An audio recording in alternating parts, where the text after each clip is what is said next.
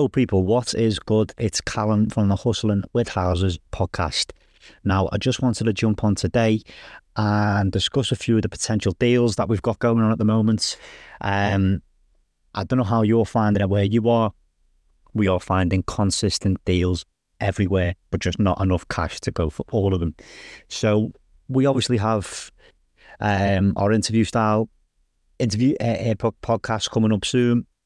We've got maybe 10 guests booked in, so looking forward to share them with you. Um, but this this episode is just about deals and what we're looking at at the moment. So we have got a property at the moment which we've got an offer in for. It's currently on for 220 and we did our numbers and we thought this property's been through um, auction before um, which is obviously not good for the seller. And we just offered what we thought we would pay for it. Not expecting much back, to be honest. Like I say, the market price was 220. We went in with a cheeky offer of 160. Sorry, we went in with a cheeky offer of 155. And they come back and they said we would potentially look at 160. So we got a bit of a shock when they come back and said that, considering some of the comparables we've been looking at. Um, to be honest, we didn't take much much notice to the comparables when we first made an offer because we just thought let's put a cheeky offer in and see how we go. Uh, we know know it's been through one auction, which can sometimes, when it doesn't sell at auction, be the death of a property, in my opinion. Um, especially if it's marketed with the same auctioneer. So yeah, that's what we did. We put an offer in of 155. They come back and said they would look at 160. Bear in mind, it's marketed at 220. Um, and yeah, I just want to run through some of the some of the current comparables that have sold in the past sort of year, two years. Um, I know a lot of people don't like to compare sort of 2020, 2021 um, with today's market because it obviously is, you know, a fair bit different. But we've got one here from the 27th of October 2022. So this is a three bed semi detached. Um, the one that we're looking at is a three bed semi detached also.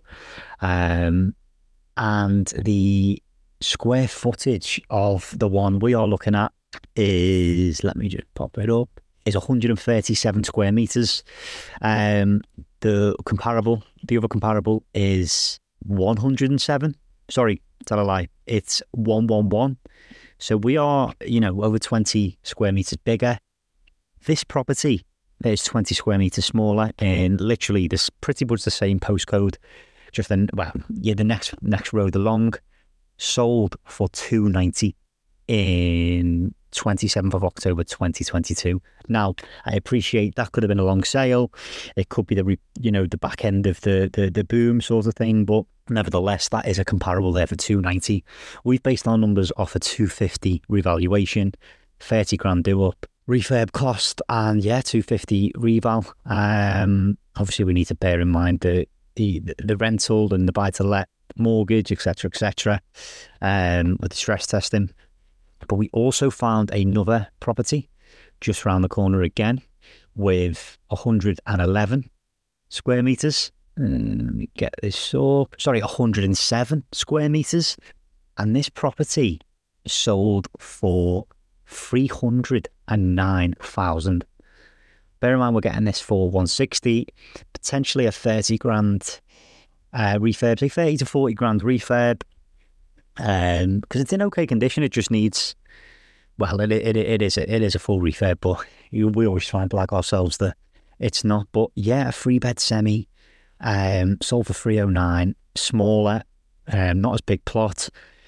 So hopefully, if we get it for one sixty, even one, even one seventy, we you know we do really really well on that one. It might end up being a flip rather than a sort of refinance. It's a it's a very nice area of um of the world it's not your typical rental, but it's it's it's it's an opportunity nevertheless.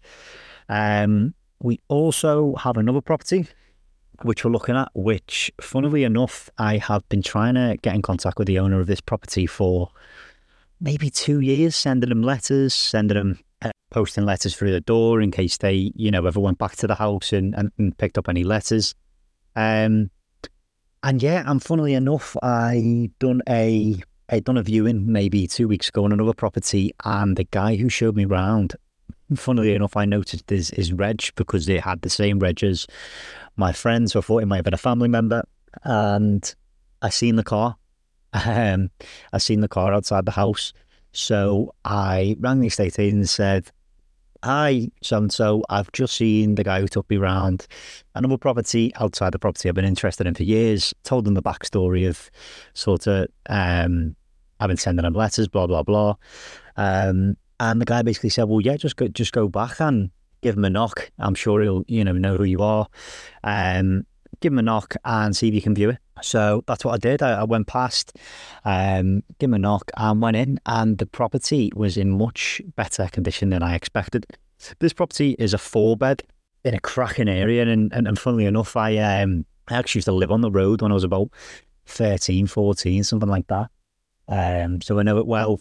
And and yeah, so I, I, spoke to the guy on the viewing and just basically said, "What's the score? Um, what's the score with it?" And he told me the guy lives in Dubai. It was his dad's house. His dad owned multiple properties, which I I knew, I knew funnily enough, because when I was doing the direct to vendor campaign, um, I was searching on land registry, and every house pretty much in that proximity, the roads next door, you know, some some house on that street which looked empty was owned by this guy slash company. So I kind of knew that he had quite a few properties. Um, and unfortunately, he passed away. So they were looking to, I think the son took over and were looking to sell. That's why I said, you know, what's the best option? How, can I get this property? And he just said, well, before it goes live, put a, put an offer in. So the asking price was 85. So I went in with 80. And then it kind of flapped a little bit and thought, you know what, if this gets on the market for 85, this is going to get snapped up. So we went in with the 85 and they basically said they're considering the offer. We haven't heard anything back as of yet. Sent over all my proof of funds. Um, we've got the cash for this one, which is great. Um, and then just the refurb money we need to obviously source.